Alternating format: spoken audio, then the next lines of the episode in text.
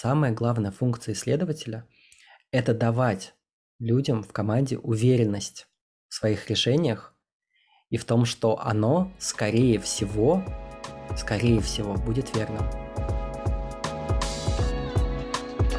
Меня зовут Юлия Белинкис. Это подкаст «Стратегия на котором мы извлекаем эти ценные знания, чтобы вы могли применить их в своем продукте и развивать продуктовое мышление. Сегодня у нас в гостях Сережа Розум. А, Сережа является руководителем отдела UX исследований ВКонтакте. Спонсором сегодняшнего подкаста является программа повышения квалификации UX-исследователей от Высшей школы экономики. Начните карьеру в области UX и структурируйте свои знания с помощью уникального на рынке курса по управлению пользовательским опытом. Вы можете подать заявку в старт курса 20 сентября. Сережа, привет! Привет, привет! Приятно услышаться. Нам очень тоже приятно с тобой услышаться. Сереж, расскажи подробнее, чем ты занимаешься ВКонтакте, а, что входит э, в обязанности руководителя отдела UX-исследований и вообще, в принципе, как устроены UX-исследования в компании. Угу. ВКонтакте– это довольно популярная социальная сеть. Мы сейчас э, являемся частью э, холдинга Group, а, и а, внутри а, работаем как, ну, относительно отдельная компания. И у нас есть своя UX-лаборатория, своя, свой отдел UX-исследований, который, с одной стороны, является частью большого, большой UX-лаборатории ВК, но в то же время работаем как такое немного отдельное подразделение. Мы занимаемся практически всем, что происходит ВКонтакте. А, это и постинг, и лента, и а, видео, ну, кроме музыки и а, вещей, связанных с B2B исследованиями, потому что там есть ребята, которые тоже этим занимаются отдельно. Угу. А сколько примерно человек занимается исследованиями ВКонтакте? Ну, я бы сказал, что в районе десятка человек в разных подразделениях, разных отделах, возможно, даже больше. Но и продукт-менеджеры, продукт-оунеры, и даже дизайнеры иногда сами иногда тоже занимаются исследованиями возможно, некоторые из наших, наших слушателей не до конца понимают вообще, в принципе, термин UX и UX-исследования. А, может быть, э, ты расскажешь более подробно, что это за исследование, то есть что вкладывается в это понятие в компании, ну, что такое UX-исследование, какие самые частотные исследования проводятся. UX как э, user experience чаще всего относится к интерфейсу и дизайну а, именно к тому, как будет выглядеть и насколько удобно будет пользоваться конкретно приложением, сайтом, ну, наиболее очевидно это для компаний, которые занимаются какими-то цифровыми продуктами. Это может быть, э, например, э, ну, сайт по продаже музыки, или просто любой сайт, в котором люди сидят или что-то делают. Или это может быть э, связано с цифровой жизнью компании, которая делает что-то в реальной жизни. Может быть, это какой-то интернет-магазин, который, да, доставляет товары, но именно удобство сайта и удобство самого интернет-магазина является очень важной частью услуг, которые предоставляет а, интернет-магазин. А, здесь получается, что чем удобнее что-то, чем проще этим пользоваться, тем больше прибыли компания в итоге получит. И консенсус здесь заключается общий в том, что чем удобнее что-то сделать на сайте, тем больше и чаще люди будут это делать, и тем лучше все будет у нас происходить. Однако вообще само понятие user experience, оно немного пошире. А, потому что оно в себя может перерастать скорее даже в CX, Customer Experience, а, в общий опыт клиентский, который связан не только с конкретными интерфейсными вещами, а, но и, например, с доставкой, с тем, не нагрубил ли тебе менеджер, с тем, а в принципе нашел ли ты нужный продукт или нет, есть ли он на складе. В любом случае, когда мы производим какой-то продукт, будь он цифровой или реальный, мы находимся в ситуации неопределенности. И UX-исследователь, как и в принципе любой исследователь, он старается снизить эту неопределенность и помочь владельцу продукта принять какое-то информированное решение. Скажем так, UX и пользовательский опыт является неотделимым как бы атрибутом продукта. И здесь э, сразу у меня возникает такой вопрос. Ты упомянул, что есть а, роль продукта, то есть э, мы подразумеваем под эту роль непосредственно а, роль, которая отвечает э, за все, да, за продукт, за показатели, в том числе за опыт.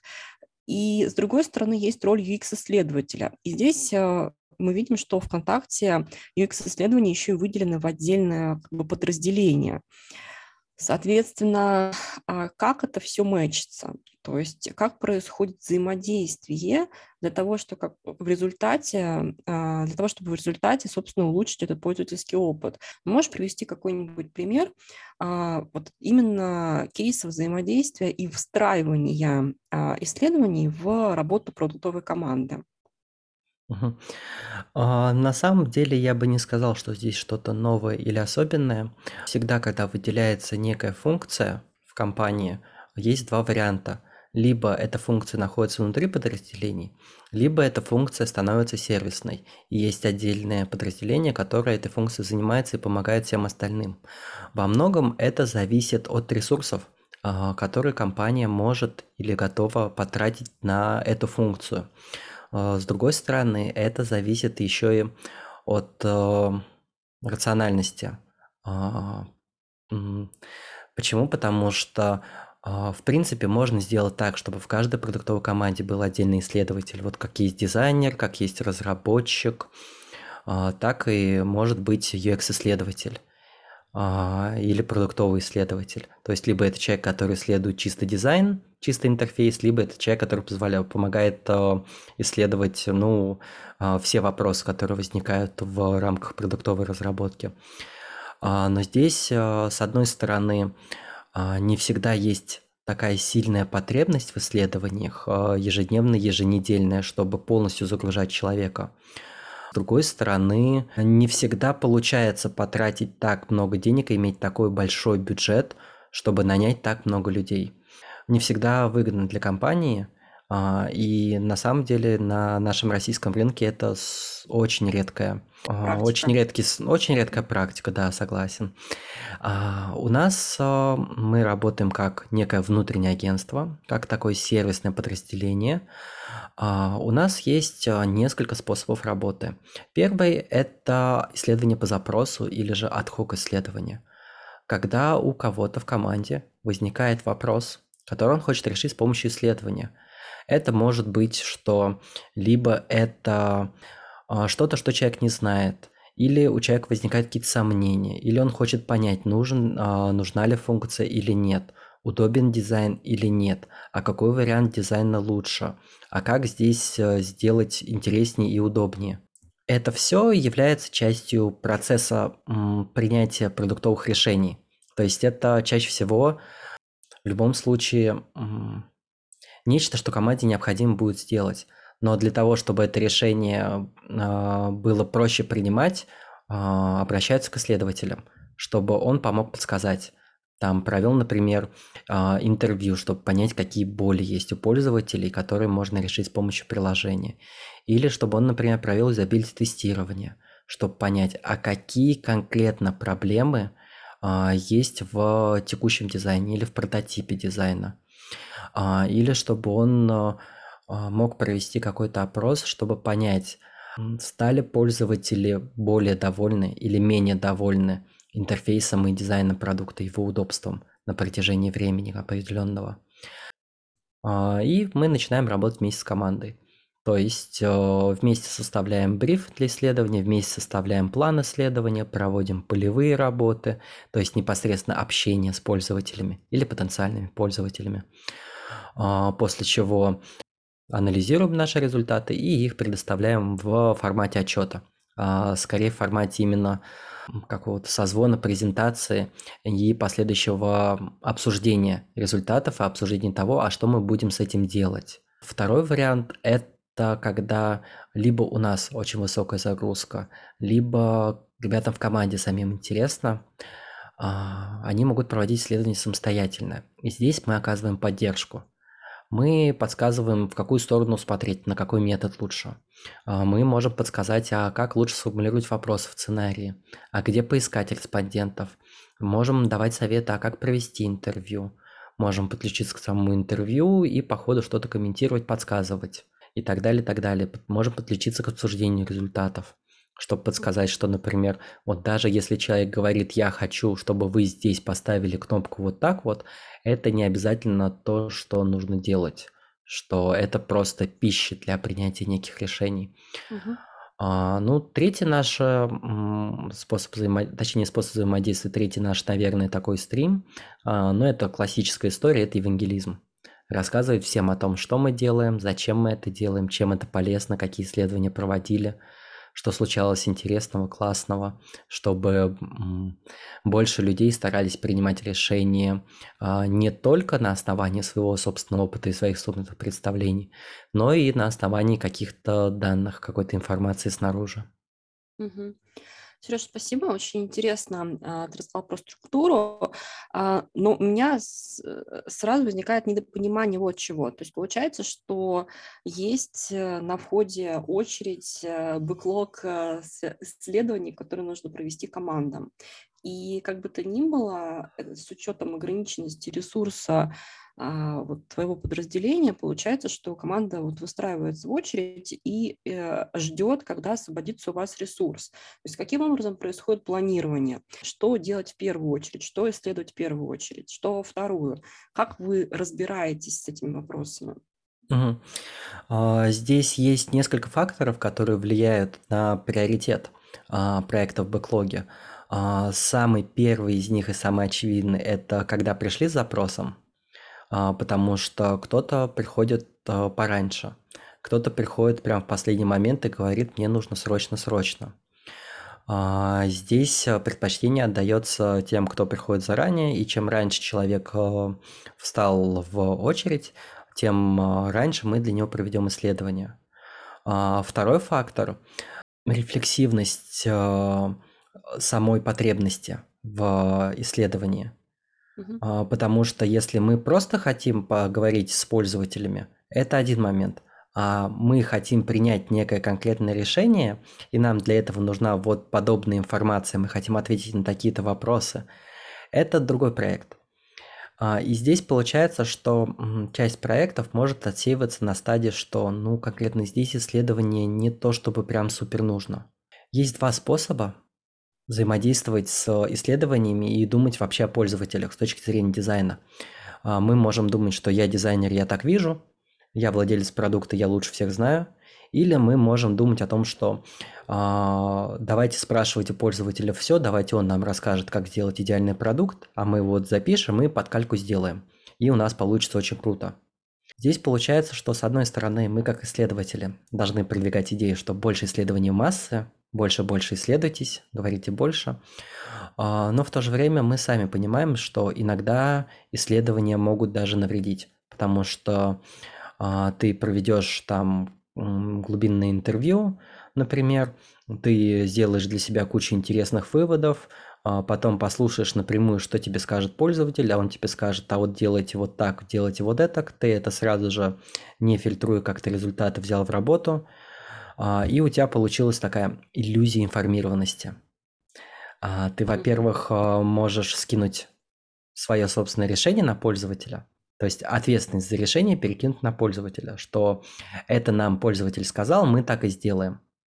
Второй момент, ты можешь на основании исследований сделать какие-то выводы, которые не очень подходящие, например, например, а, на основании глубинных интервью делать вывод о а, распространенности какого-то паттерна поведения, о том, что вот а, большинство наших пользователей испытывают подобные проблемы. Или, например, говорить о том, о востребованности функции, о том, что ребят нам на интервью сказали, большинство людей сказали, что они хотят эту функцию, давайте ее делать. И здесь получается, что иногда, иногда есть решение, которое должен а, принимать продукт. А, бывает такое, что для того, чтобы принять это решение, ему исследование будет либо мешать, либо нафиг не нужно. И это как часть нашей работы сказать, что слушай, здесь это твое решение. И что, знаешь, а здесь, наверное, мы можем обойтись без исследования. Или что здесь э, мы можем попробовать поискать информацию, которая у нас уже есть готовая. То есть здесь получается, что мы как эксперты а, помогаем а, оценить вообще потребность в исследовании на данный момент в продукте. А также на приоритизацию влияет текущая стратегия компании и текущая стратегия продукта. Что у нас больше всего влияет на достижение наших бизнес-целей? Что у нас больше всего влияет на то, что происходит прямо сейчас в продукте? Потому что есть какие-то приоритетные продукты, есть какие-то приоритетные задачи, которые нам нужно выполнять. А есть что-то, что интересно было бы поисследовать, но на какую-то перспективу. А также мы можем а, говорить о том, что часть исследований у нас уходит а, либо на кабинетные исследования, либо на коридорные исследования. То есть где-то, где нам не нужно высокой гранулярности, или где-то, где нам не нужно прям супер высокой уверенности, а просто хочется знать побольше информации, чтобы что-то с этим сделать, чтобы, например, провести опрос в дальнейшем, то мы можем предложить более быстрые и более грязные способы исследований. А если у нас а, все равно а, после стольких фильтров остаются проекты, которые необходимо делать одновременно, мы стараемся уже сделать так, чтобы владельцы продуктов сами между собой могли решить, кому сейчас важнее, чтобы исследования привели вот прямо в эти сроки, а кто может пододвинуться. На эту тему сразу несколько вопросов, угу. потому что я это вижу следующим образом. Как бы то ни было, ВКонтакте, ну, социальная сеть, цифровой продукт, э, там только цифровой пользовательский опыт, и я уверена, что есть э, какие-то измеримые результаты успеха этого продукта. И здесь можно сказать, что есть, наверное, есть э, целая как бы, иерархия этих возможных целей и показателей, но как бы то ни было, обычно какими-то проксиметриками успеха является как раз изменение поведения пользователя в нужную нам а, сторону. Ну, грубо говоря, у команды есть идея внедрения, допустим, какого-то нового функционала, успех или неудача а, этого функционала, она измеряется а, через, а, допустим, показатели конверсии в использовании или частоту использования, или там глубину использования. Ну, короче, там разные могут быть метрики, но идея такая, что как бы то ни было, команде нужно понимать вообще, в принципе, то, что мы делаем, это достаточно ценно для пользователя, этим будут пользоваться или нет. И вот как следствие здесь, мне кажется, некоторая несогласованность, что ли, целей. Потому что если ты говоришь, что продукт менеджер должен принимать решения, соответственно, подразделения, связанные с исследованиями, советуют ему как это решение принять наилучшим оптимальным образом. И вот представь себе, что в один прекрасный момент э, уже, допустим, разработали фичу, но а, показатели использования а, в итоге нам говорят о том, что нет, не нужно было это, допустим, делать. Ну, вот гипотетическая такая ситуация. И здесь возникает э, достаточно хорошая лазейка для команды сказать, что ну, это э, не мы приняли такое решение, на самом деле просто исследования нам показали, что нужно так делать. И это а, нам, соответственно, UX э, а, подразделение сказало, что это классная идея. На самом деле мы тут ни при чем, мы просто использовали результаты а, исследований, которые нам предоставили. Это первый момент. А второй момент заключается и как бы в обратной ситуации, когда к вам приходит команда, говорит, что вам срочно нужно а, провести какое-то исследование, допустим, вы это делаете, а как следствие результатами этого исследования могут э, и не воспользоваться, скажем так. Ведь не вы же принимаете решение, нужно это, эти, нужны эти результаты в итоге будут или не нужны. Какое-то разделение ответственности за какой-то единый, по сути, результат. С этим, получается, можно... Как этим можно управлять? А, я бы сказал, что центральный вопрос который решает для себя команда, исследовательская команда, это повышение а, доверия к себе со стороны продукта. А, потому что это в первую очередь евангелизм, это в первую очередь обучение. Нам важно понимать, что исследователь, он не говорит, как надо сделать, что исследователь, он не предсказывает будущее. Мы можем иметь свое собственное мнение, как сделать лучше. Но опять же, мы такие же люди, как и а, владелец продукта. И мы такие же люди, как наши пользователи. А, даже если фича будет 100% в must be по модели Kano, если там нам на опросах покажут, что люди готовы отдавать за нее там миллиарды денег, или там нам э, пользователь будет пяткой в грудь бить и рассказывать, что я буду это использовать. Э, мы опять же, во-первых, во-первых, мы можем на самом исследовании а, тоже чуть получше, поподробнее понимать, насколько эта готовность использования является декларируемой или недекларируемой. Это один момент. Второй момент. А, мы никогда не учтем всех факторов, которые влияют на использование фичи, которые влияют на использование продуктов. А, в социальных исследованиях есть такой очень классный термин причинно-следственная ванна. Когда у нас есть причина, есть следствие. Представь две точки в пространстве. Угу. Мы себе это представляем как прямая линия между причиной и следствием. Но на деле это всегда ванна. То есть у нас есть куча точек где-то там внизу, которые эту линию искривляют. И она идет не напрямую от причины к следствию, а через фактор 1, фактор 2, фактор 3, и только тогда к следствию. А, как бы фича не была, например, а, востребована, если она стоит больше если ее использование стоит больше, чем э, пользователь может себе это позволить, ее не будут использовать. Э, какая бы фича ни была востребована, э, если она запрятана в интерфейсе, и никто о ней не знает, никто ее не может найти, она тоже не будет востребована. То есть факторов здесь куча. И в любом случае владелец продукта, как человек, принимающий решение, он и является лицом, которое, скорее всего, будет нести ответственность за продуктовые метрики потому что у каждого человека в команде, у каждого человека в продукте есть некий свой скоп ответственности. Дизайнер отвечает за дизайн, разработчик отвечает за разработку, исследователь отвечает за представление данных, исследователь отвечает за информированность. А владелец продукта отвечает за принятие решений конечных. Это человек, который, который принимает на себя ответственность. За А, тот или иной, за тот или иной продукт и, естественно, 100, за что чаще всего платят владельцам продуктов в любой мгм. компании. С другой стороны, а, да, люди могут не пользоваться а, результатами наших исследований. Но здесь, опять же, я бы не сказал, что это супер плохо. Если мы видим, что у человека есть куча полезных данных, а он на них не ориентируется, это, опять же, наша работа по евангелизму, наша работа по выстраиванию доверия с человеком, наша работа, наша ответственность, которая заключается в том, чтобы периодически а, человека тыкать палочкой и спрашивать, ну как, ну что, слушай, а вот у нас тут вот такие данные, а как ты их используешь? Может, давай вместе посидим, подумаем, как можно их использовать для принятия решений. А, даже если человек э, все равно не использует как-то наши данные, это его собственный выбор. Потому что владелец продукта – это человек, который принимает решения. Это человек, у кого есть ответственность за принятие своих собственных решений. Ты общаешься с человеком, ты рассказываешь про а, принятие информированного решения, а, ты стараешься выстроить ту работу, которая будет комфортна вам всем. А, и тогда, тогда получается. Если не получается, то двигаем дальше в бэклоге по исследованиям. А, ну вот есть э, две точки зрения на то, как вообще э, встраиваются продуктовые исследования в работу продуктовых команд. А первая точка зрения э, – это то, как сейчас устроено это ВКонтакте.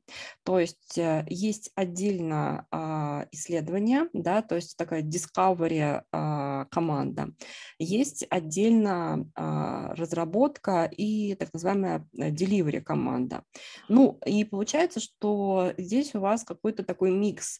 То есть с одной стороны есть продукт менеджер и, видимо, agile команда, которая занимается разработкой, и, как следствие, эта команда привлекает э, discovery компонент в, том, в тот момент, когда это необходимо. С другой стороны, а, второе, э, вторая точка зрения – это создание вообще, в принципе, кроссфункциональной продуктовой команды, в которую входят как исследователи, так продукты, так разработчики, маркетологи, то есть э, выделенная команда под э, продукт, да, под какую-то, соответственно, какую-то часть пользовательского опыта, которую можно, автоном, которой можно автономно управлять. Тренд в том, что выделенные вот эти вот э, автономные команды, кроссфункциональные, а, имеют э, меньше а, точек согласования передачи знаний между членами команды. И как следствие это ускоряет э, и процесс разработки продукта, и процесс тестирования, и достижения результатов. То есть возникают так называемые продуктовые циклы, которые включают в себя discovery, delivery, discovery, delivery, да, там, ну и плюс там в соответствии со стратегией. А вот э, такие вот как бы выделенные аутсорсные UX-подразделения, которые сейчас э, присущи таких круп, крупным компаниям, они переходят э, в состояние, знаешь, такого центра компетенций. Ну, то есть э, а, центр компетенций по тем там, UX-методам, а, там, процессам, а, методикам, которые мы будем использовать и тиражировать внутри компании. Да? То есть вот как раз функция евангелизма. С учетом текущей структуры, что можно было бы оптимизировать в этой структуре? Или ты считаешь, что это как бы идеальная структура, и у вас нет никаких как бы, внутренних несостыковок?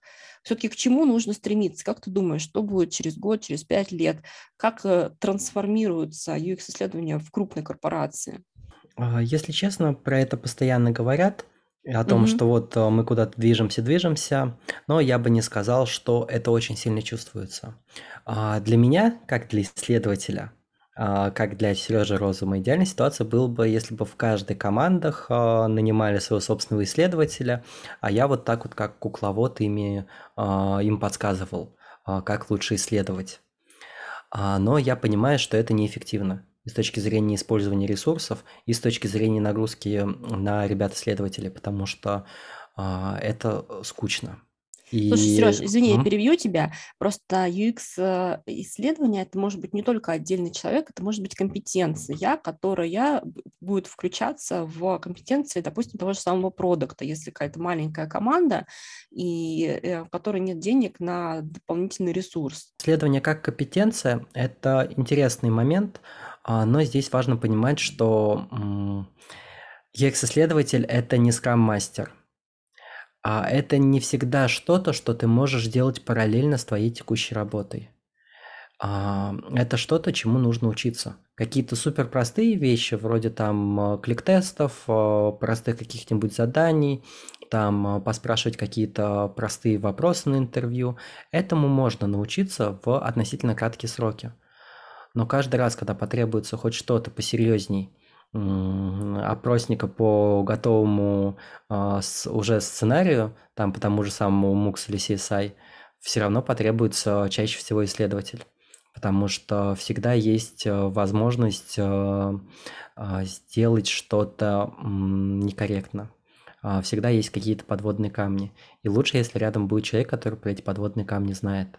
Мне сейчас очень повезло с коллегами, потому что у нас сейчас очень много, знаешь, таких рефлексивных и взрослых в этом плане людей, которые понимают, что такое исследование, зачем они нужны и могут сами что-то сделать. А, к сожалению, не во всех компаниях такое случается, не во всех компаниях такое может быть. А, здесь я бы сказал, что идеальная, идеальная структура – это в которой Исследователи максимально близки к команде, но при этом не настолько близки, что являются ее частью mm-hmm. полностью.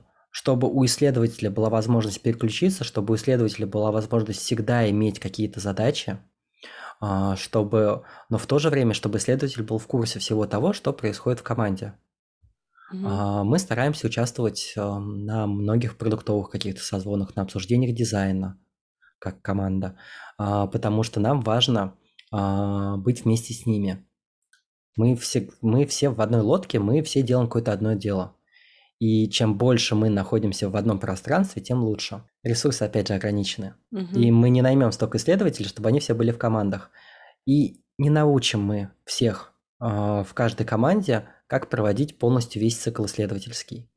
Это интересная была бы, мне кажется, это было бы идеально, но это, к сожалению, сейчас невозможно. Я поняла. А как следствие у вас получается все равно, наверное, есть какое-то закрепление? Ну, грубо говоря, Маша угу. занимается, взаимодействует чаще всего с командой А, Б, С, там Петя, скорее всего, с командой там Д. А, ну, то есть а, все равно же есть какое-то разделение компетенций, потому что опыт накапливается, знания накапливаются, и там запросы, возможно, э, тоже поступают достаточно там аналогичные, похожие. А, то есть как накапливается опыт и где где он сейчас хранится. То есть если какая-то там в итоге база всех проведенных исследований для ВКонтакте. Здесь как раз таких э, два очень широких вопросов. Первый – это по поводу закрепления. А в моей идеальной картине мира когда-нибудь мне хотелось бы, чтобы за какими-то продуктами был закреплен исследователь. А, однако сейчас а, на мой взгляд, важнее, чтобы у ребят в команде было больше какого-то разнообразного опыта. И плюс еще я не считаю, что я вправе как руководитель а, в дальнейшем диктовать ребятам, будет закрепление или нет. А, я бы хотел это решать вместе с ними. Я думаю, мы будем вместе уже решать в дальнейшем, когда будем, будем расти как команда, что у нас будет происходить. А, если говорить с точки зрения наращивания экспертизы, с точки зрения а, базы знаний по исследователям, по исследованиям, это есть, это всегда присутствует, и это задачка, которую решает любой исследователь на любой своей работе. А, здесь важно, чтобы не было фактора автобуса. Это как раз такое менеджерское понятие, а, это вероятность, с которой твой проект станет, если разработчик собьет автобус. Если он равен единице, значит, что все завязано на одном человеке. Угу. И никто потом не сможет это подхватить. Поэтому, естественно, важно делиться знаниями как внутри команды, так и наружу. Естественно, ну, чаще всего для этого используется Confluence, потому что он уже есть в компаниях. А, мне кажется, самое интересное – это, наверное, Airtable или Dovetail – а, специализированный софт для базы результатов исследований. Ну, а, окей, но опять-таки возникает вопрос объединенной либо распределенной базы знаний. То есть, uh-huh. по-хорошему, экспертиза накапливаться должна внутри команды продуктовой ну, у меня, во всяком случае, видимо, какое-то когнитивное искажение на эту тему. То есть мне кажется, что продуктовая команда, вот этот центр, это ядро, вокруг которого потом, знаешь, выстраиваются э, знания, экспертиза и, и документация, тот же самый Confluence, Jira. То есть э, команда является владельцем э, этой экспертизы. И как следствие, вот получается, как бы это ядро, оно обрастает в итоге кучей-кучей различных артефактов э, для принятия решения. А здесь э, у тебя получается немножко другой вид. То есть ты говоришь, что есть выделенный какой-то Airtable ресурс, где все по исследованиям, вообще в целом все по исследованиям. Видимо, команда, все, и все команды пользуются этой базой знаний как э, единым источником как бы информации. Как передача знаний наилучшим образом ложится на организационную структуру. Здесь я бы выделил э, три очень важных момента. Первый – это исследование – это круто, но у ребят у продуктовой команды есть своя собственная работа, которой mm-hmm. чаще всего довольно много. Поэтому заставлять их еще и следить за накоплением знаний за исследование, по исследованиям в их продукте, это, на мой взгляд, не очень гуманно. Потому mm-hmm. что э, как бы мне не хотелось, исследование – это не что-то, что является самым важным в продукте. А самое что важное это важным? самое важное это сам продукт. Самое важное это а, то, можем ли мы этот продукт предоставить в нужные нам сроки. Угу. А, даже если, например, там юзабилити у формочки хромает, ее наличие лучше ее отсутствия. Второй момент, что существует синергия между разными исследованиями мы можем подмечать какие-то инсайты, которые повторяются в разных продуктах. У нас могут быть какие-то сюжеты, которые являются общими для наших пользователей. У нас могут быть какие-то вещи, которые а, интересно знать всем. А, и поэтому лучше все это хранить в одном месте, чтобы всегда была возможность, так, а что мы исследовали не по этому продукту, а по этой теме. Потому что я бы не делил исследования только по продуктам.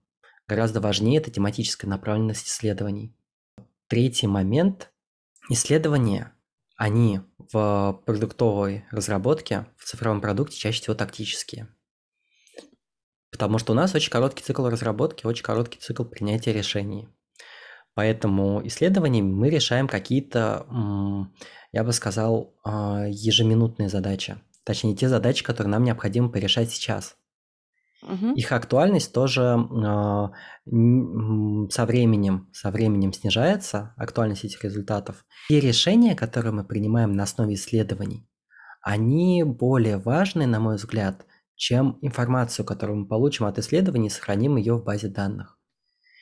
А, и здесь нам важнее скорее ориентироваться не только на то, как накапливается экспертиза о пользователях в команде, сколько на то, что они смогли или не смогли принять какое-то решение по результатам. А, Если надо будет, мы поможем а, ребятам вернуться, подскажем, куда можно посмотреть, а, пособираем сами какие-то данные, какую-то кабинетку по нашим текущим ре- предыдущим результатам исследований. Нам важнее помочь людям делать их работу. Как у вас происходит э, докумен- э, задокументирование как бы, исследований? А, ну, допустим, даже на примере вот CGM-карты. А Вы в Миро это делаете, или потом переносите это все со стикеров в Миро, или это просто остается в переговорке, а э, главное, чтобы было принято некоторое решение на базе полученной информации. Мгм. А, Здесь есть важный момент. Есть какие-то вещи, какое-то знание, которое м, является базовым стратегическим. Есть исследования, которые являются стратегическими. Вот, например, составление CGM со списком всех проблем, которые возникают в продукте на том или ином этапе пользовательского пути, это у нас а, такая, м, я бы сказал, а, относительно базовая штука, которую лучше держать под рукой. Мгм. А, Однако, м, если честно, я немного не разделяю а, тематику того, что вот все остается в оффлайне, потому что, ну, последние два года мы все помним, что происходило. Мгм. И команды в большинстве компаний сейчас э, распределены как географически, а, так и могут быть по времени тоже распределены. Но в любом случае сейчас, ну, 90% всего делается онлайн. И какой-то проблемы оцифровать сейчас не так много. То есть, ну, естественно, брейншторминги мы чаще проводим в Miro, чем оффлайн. Потому что чисто физически нам не получится у нас собраться в- где-то в одной переговорке. А, Однако, с другой стороны, ничто тебе не мешает сфотографировать эту стену и куда-то эту фоточку выложить, и где-то эту фоточку сохранить. У меня до сих пор там с моих предыдущих работ э, эм, куча артефактов исследований сохранилась там на моем личном телефоне, например. А Вы можете мне сказать э, там топ-5 инструментов в исследовательском стеке, которые, которыми чаще всего пользуется команда? Мгм. Что вы да, используете в своей работе вот там ежедневно, еженедельно, ежемесячно? А, э, Что приносит больше всего ценности? Мгм. А, Самое важное – это таблички, Excel, Мгм. а потом электронный документооборот, что-нибудь с возможностью совместного редактирования текстового файла. Это могут быть Google документы, это может быть какой-нибудь там Dropbox Paper, я не знаю, что еще можно использовать. А, Это может быть какой-то внутренний продукт, это может быть, ну, даже тот же Confluence, хотя он не очень прям полезен для одновременного редактирования. Но это прям очень полезная и важная штука. Ну, из классического это для видеоконференции, Zoom и так далее. А дальше у нас идут а, а, скорее м, специализированные штуки. Вроде а, OBS, это Open Broadcaster Software для записи а, видео, для записи интервью. А, Это а, какой-нибудь софт для удаленных немодерируемых исследований, например, Фабуза или опроса. Это какой-то опросный инструмент а, для проведения самих исследований. А, Для хранения баз данных, для хранения результатов исследований, я уже говорил, это, а, скорее всего, будет либо Confluence, а, либо Airtable, либо Dovetail. Dovetail Мгм. вообще очень классная штука для качественных исследований. Там очень много интересных вещей, но в России оно не очень часто используется. У них можно вспомнить, у них очень-очень классный бложек, Хорошо. который называется Method in Madness, и там просто волшебно рассказывают про исследования. Мгм. Обязательно оставим ссылку. Сереж, но я знаю, что и ты сам тоже разраб- разработал свой собственный Excel а, с кучей различных э, инструментов, типа расчетов, да. А, Расскажи, пожалуйста, что это такое и а, почему ты выбрал именно там эти инструменты для того, чтобы включить в этот Excel. Мгм. Мгм. А, Скажем так, когда я работал в фабрике Usability, а, нам надо было очень часто рассчитывать а, Single Usability Metric а, для продукта. А, Что это Мы такое, сначала расскажи. А, Что Single за... Usability Metric – это метрика, которая а, по результатам Usability теста а, показывает а, одной цифрой общее удобство использования, общий Мгм. Usability а, в соответствии со стандартом ISO. То есть оно объединяет в себе а, эффективность использования, время, потраченное на использование, на выполнение задачи, а также удовлетворенность пользователя по результатам выполнения этой задачи. Эти три метрики, они прописаны в ISO стандарте юзабилити, и они используются для формирования сводного индекса юзабилити, который называется сам Single Usability Metric. А, его, наверное, то ли в 90-х, то ли в 2000-х а, совместно разработали Джефф Соро и Льюис. А, и до сих пор они, Джефф Соро про это очень много пишет. У него есть свой сайт, своя компания, Measuring Q называется. У него есть свой собственный калькулятор сам, который мы в фабрике Изобилити использовали. А, но на тот момент он был не очень удобен для ежедневного использования, потому что у Soro есть э, своя логика э, того, как должны выглядеть исходные данные, а исходные данные фабрики Usability выглядели немного по-другому. Uh-huh. Поэтому я просто зареверс-инженерил этот калькулятор, разобрался с тем, как рассчитывается эта метрика, и накидал собственный калькулятор для single usability метрики, который использовали для быстрого написания, для более быстрого написания отчетов. То есть он прям был сделан под то, как мы пишем отчеты и как формулируем результаты. А, впоследствии туда добавилась еще метрика UMUX, Usability Metric for User Experience. Это тоже Jeff Soro. А, это замена а, System Usability Scale, которую в свое время там использовали в нас и много где использовали. А, и там всего в, версии у Lite всего два вопроса. А, насколько вы согласны или не согласны с тем, что продукт отвечает моим требованиям, насколько вы согласны или не согласны с тем, что продуктом легко пользоваться. Мы это стали использовать в своей работе, и под это дело тоже запилил просто калькулятор, чтобы можно было а, вставить исходные данные а, и получить уже готовый результат и быстро его а, добавить в отчет. Впоследствии я начал использовать этот калькулятор. Ну, калькулятором оно называется условно. Это просто Excel-файл, в котором проставлены все формулы, в которые тебе нужно просто скопировать и вставить исходные данные в удобном тебе виде – а, и потом оно тебе посчитает э, всю необходимую, все необходимые результаты. В итоге, в итоге получилась такая вот, э, я бы сказал, сборная солянка того, что я использую в работе, а, того, про что я рассказываю на лекциях, а, и э, то, что используют периодически в, в нашей исследовательской сфере. Чаще mm-hmm. всего ко мне обращаются и спрашивают что-то, чаще всего это Кано.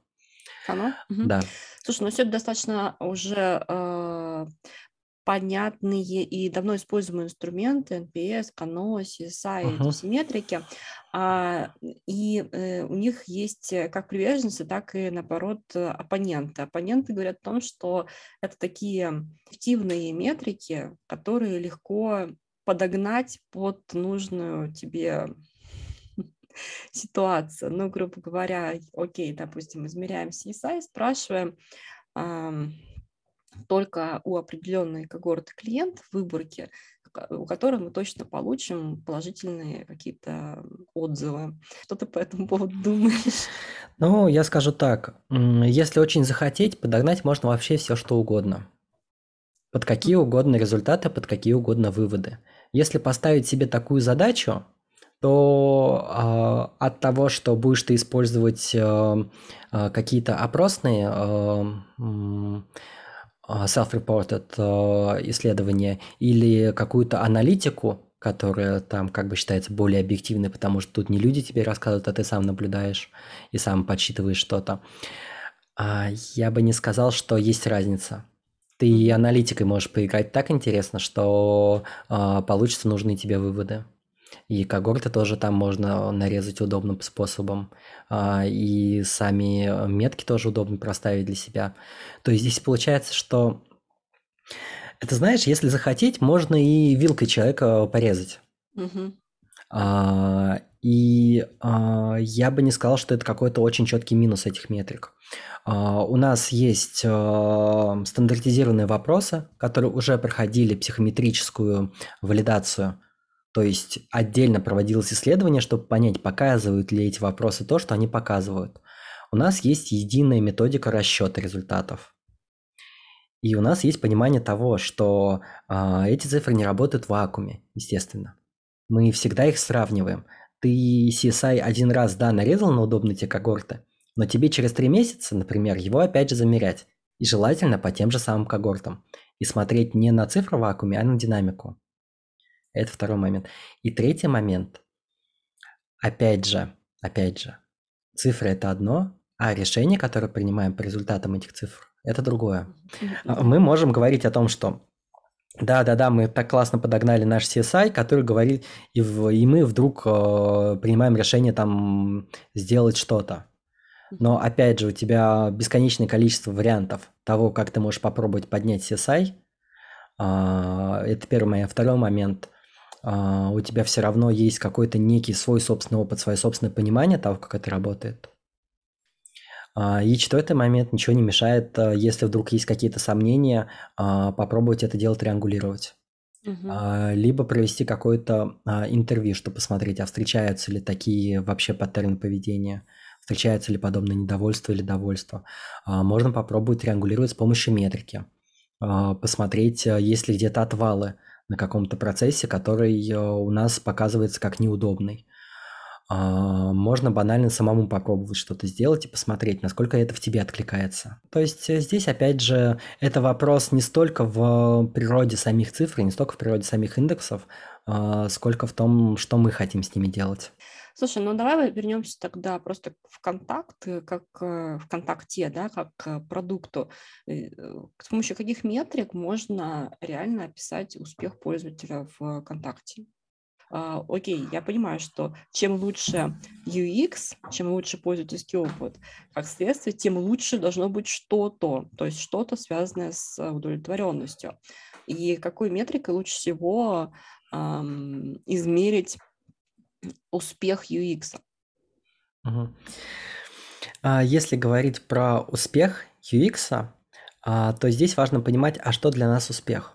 Ну, Потому конечно, что даже если продукт э, супер удобный, а он денег не приносит, я бы не сказал, что это супер успешный продукт. И это не обязательно могут быть деньги. У любой компании есть свои собственные стратегические задачи, свои собственные цели, которые она ставит перед собой. Это может быть уровень дохода, это может быть DAO, MAO, посещаемость, это может быть просто объем пользователей, э, которые в принципе есть в продукте. Это могут быть показы рекламные, это может быть, э, например, э, переход на какие-то другие продукты компании. Это может быть лояльность пользователей. Ну То да, есть, ты очень много угу. всего сейчас уже сказал, это прям очень много. Это супер много всего, что можно померить и к чему и что можно поставить как цели в продукте. А, но опять же, у нас здесь есть две вещи. Первое, если мы хотим измерить абстрактное удобство, и, например, стал продукт удобнее, не стал продукт удобнее, мы можем использовать специализированные метрики тот же самый Usability Metric for User Experience или UMOX. А, и мы понимаем, что какое-то влияние удобства использования и наше вообще действие по дизайну на это имеют. Другой момент, мы можем привязываться к стратегическим метрикам компании или продукта, к той же самой выручке, к всему тому, что я упомянул до этого, но мы должны понимать, что здесь опять у нас причинно-следственная ванна. Угу. Юзабилити никогда не влияет напрямую на продуктовые метрики. Юзабилити никогда не влияет напрямую на те деньги, которые приносит продукт. Это один из факторов, который нам помогает. Оно влияет сразу на кучу всего. У тебя меньше валится запросов в техподдержку, у тебя больше становится пользователей, а, у тебя больше становится каких-то действий в продукте, целевых или нецелевых, у тебя может начать приносить больше дохода. А еще ты можешь экономить деньги на принятии решений. Ты можешь пытаться совершать меньше ошибок – которые у тебя а, отнимают деньги. А, ты можешь стараться делать более востребованный продукт и в перспективе получать а, больший доход, чем если бы ты делал другой продукт на основании принятия какого-то информированного решения. Но здесь опять же есть проблема, что мы это не сможем отследить. А, история не терпит слагательного наклонения, здесь то же самое. А вот если бы мы другое решение приняли, стало бы нам лучше или нет? Да, но по тому решению, которое мы приняли, мы же, в принципе, можем каким-то образом оценить эффект. А, допустим, у нас была гипотеза, что если мы, не знаю, сделаем ленту да, ВКонтакте, и в эту ленту будем пихать там самые популярные или, не знаю, частотные посты или каким-то образом добавим новый тип фильтров, то, как следствие, это увеличит э, частоту использования этого функционала или, как следствие, это повысит daily active users, э, там, э, количество активных пользователей, да, то есть что-то изменится, что-то произойдет, произойдет какое-то изменение. И э, отсюда возникает вот какой вопрос. То есть, получается, э, у нас была идея, что нам нужно что-то сделать, допустим, с лентой да, новостной, э, но при этом мы не понимаем, что. И вот, вот здесь, вот в этот момент у меня всегда моих продуктах, хочется провести какое-то, видимо, исследование. То есть есть возможность, я понимаю, что, окей, там есть какой-то функционал, который мы можем улучшить, но пока команда не понимает, как. То есть есть там, мы фонтанируем идеями, как, но конкретное решение принять не можем. Вот в этот момент а, там можно подойти к исследователю и сказать, «Э, слушай, смотри, а, вот мы хотим здесь улучшить юзабельность э, нашей новостной ленты, а, таким образом хотим как следствие увеличить Э, например, там э, долю э, daily active users, да, там активных пользователей, а, или там частоту использования этого, этого функционала, но не знаем как. Иди, пожалуйста, найди нам ответ, да, или хотя бы принеси какие-то варианты, что можем здесь улучшить а, может там провести какое-нибудь юзабилити тестирование. И тогда, получается, эта гипотеза связана непосредственно с нашей метрикой, и а, как следствие из нее вытекает набор как бы юзабилити тестов или других инструментов, да, которые нам помогут приблизиться к этому результату. Получается, что у команды всегда есть четкий фокус, то есть есть понимание, а зачем мы проводим это исследование, как мы можем измерить результат, и э, как следствие, когда мы получим этот какой-то результат, насколько плановый и фактический результат отличаются. Но разве это не так работает? Или я что-то путаю? Ни одно исследование не скажет тебе, что делать.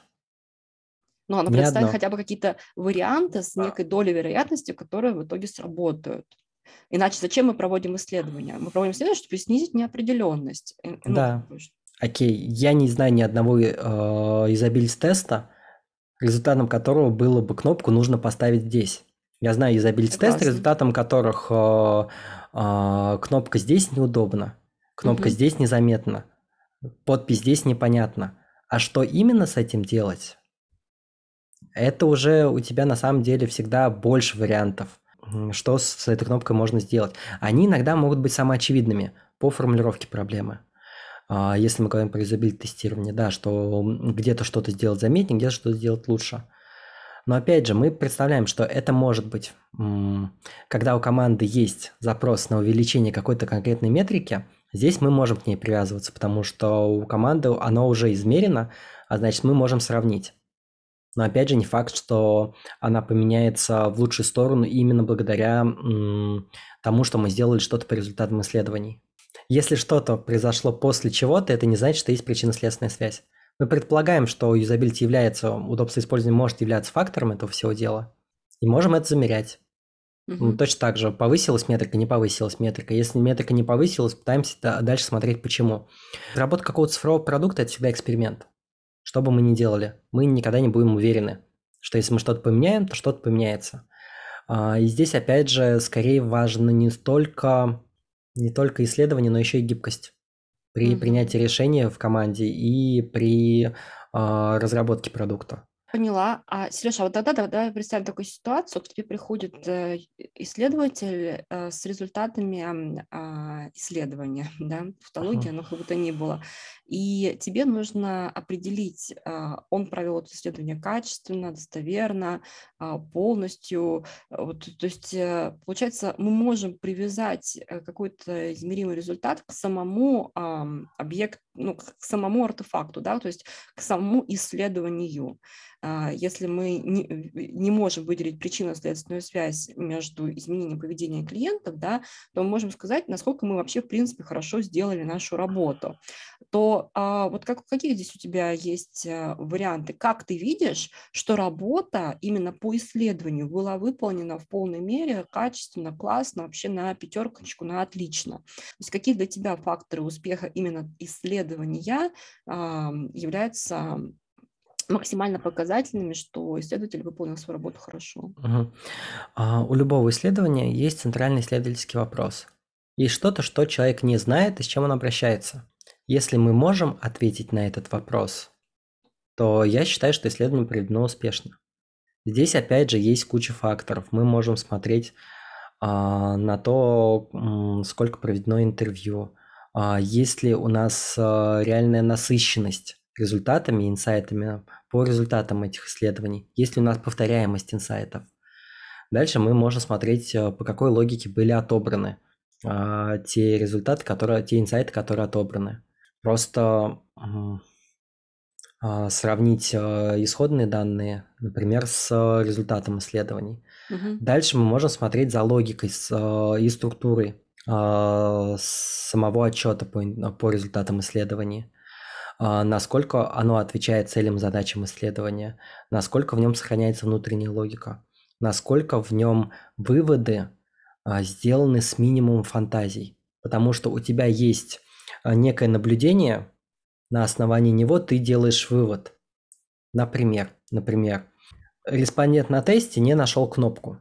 При этом, когда мы на эту кнопку показали пальцем, он сказал, о, ага, нифига себе, так вот где оно было. И э, сразу же объяснил, что эта кнопка значит, без особых проблем. Соответственно, мы делаем вывод, что респондент не заметил кнопку. А если мы с вами пойдем дальше и начнем делать вывод, что респондент не нажмет на эту кнопку в реальной жизни, или что респондент не будет пользоваться продуктом, или что респондент принесет, эти пользователи принесут меньше денег, или что всем пользователям эта кнопка не видна, или что половине пользователей эта кнопка не видна. Угу. Мы уходим с вами в страну фантазий. И, соответственно, именно это сохранение, наблюдение, вывод вот этой вот связки, это тоже важно с точки зрения качества исследования. Практической точки зрения, то для меня, скорее всего, а, главным показателем качества исследования – а, будет а, реакция заказчика на это исследование, будет реакция владельца продуктов. Насколько он считает, ему достаточно информации, чтобы принять решение. Насколько ему понравилось или ей понравилось работать с исследователем. Насколько они готовы там еще с нами исследоваться. Насколько они были сами вовлечены в процесс, насколько им это понравилось. Угу. Как изменилось их мышление а, о том, а, как ведет себя пользователь. То есть а, здесь я бы, скорее всего, если бы мне необходимо было иметь некую однозначную метрику, я бы, скорее всего, точно так же измерял бы клиентскую удовлетворенность, только не пользователей, а наших заказчиков исследований. Угу. Потому что это, на мой взгляд, самое важное. Вот представь себе, что э, к тебе приходит команда и говорит, вот есть э, целая, э, целая выборка таких вот людей, которые ушли в отток, и мы не понимаем, что вообще с ними делать, перестали пользоваться, зашли пару раз, что-то там написали пару раз и ушли. Вот, то есть вот это есть такая проблематика. Ну, и она стоит перед огромным количеством сервисов. А, и команда не понимает, значит, что с этим делать. Вот как ты, как исследователи, вот что в такой ситуации могут посоветовать? Мне кажется, это очень жизненная ситуация а, у, у подобных сервисов типа социальных сетей, в которые пытаются нарастить, с одной стороны, daily effective user, с другой стороны, видят, что как бы, есть люди, которые ну, просто не удерживаются в, этой, в этом uh-huh. продукте. А, здесь на самом деле есть довольно общая схема. Угу. Мы можем попытаться понять, по каким причинам люди уходят. Мы можем проводить э, интервью с ними. Мы можем выделять те или иные паттерны. Мы можем с вами узнать, что э, кто-то, например, э, не, э, не находит своих друзей больше ВКонтакте или в любой другой социальной сети. Тот же самый MySpace можем вспомнить. Или моток народу из Твиттера того же самого у нас есть некий пул причин, на которые мы можем повлиять. Это может быть юзабилити, это может быть функционал, это может быть э, а, информированность о каких-то фичах. Также есть что-то, на что мы можем влиять более опосредованно. Это может быть э, э, некий, э, некое общественное мнение по поводу социальной сети. Это может быть э, некие предрассудки или уже сформированное мнение на тему того, что чем-то пользоваться круто, чем-то пользоваться не круто, чем-то пользоваться модно, чем-то пользоваться mm-hmm. не модно. То есть у нас в любом случае есть что-то, на что мы можем повлиять, есть что-то, на что мы не можем повлиять.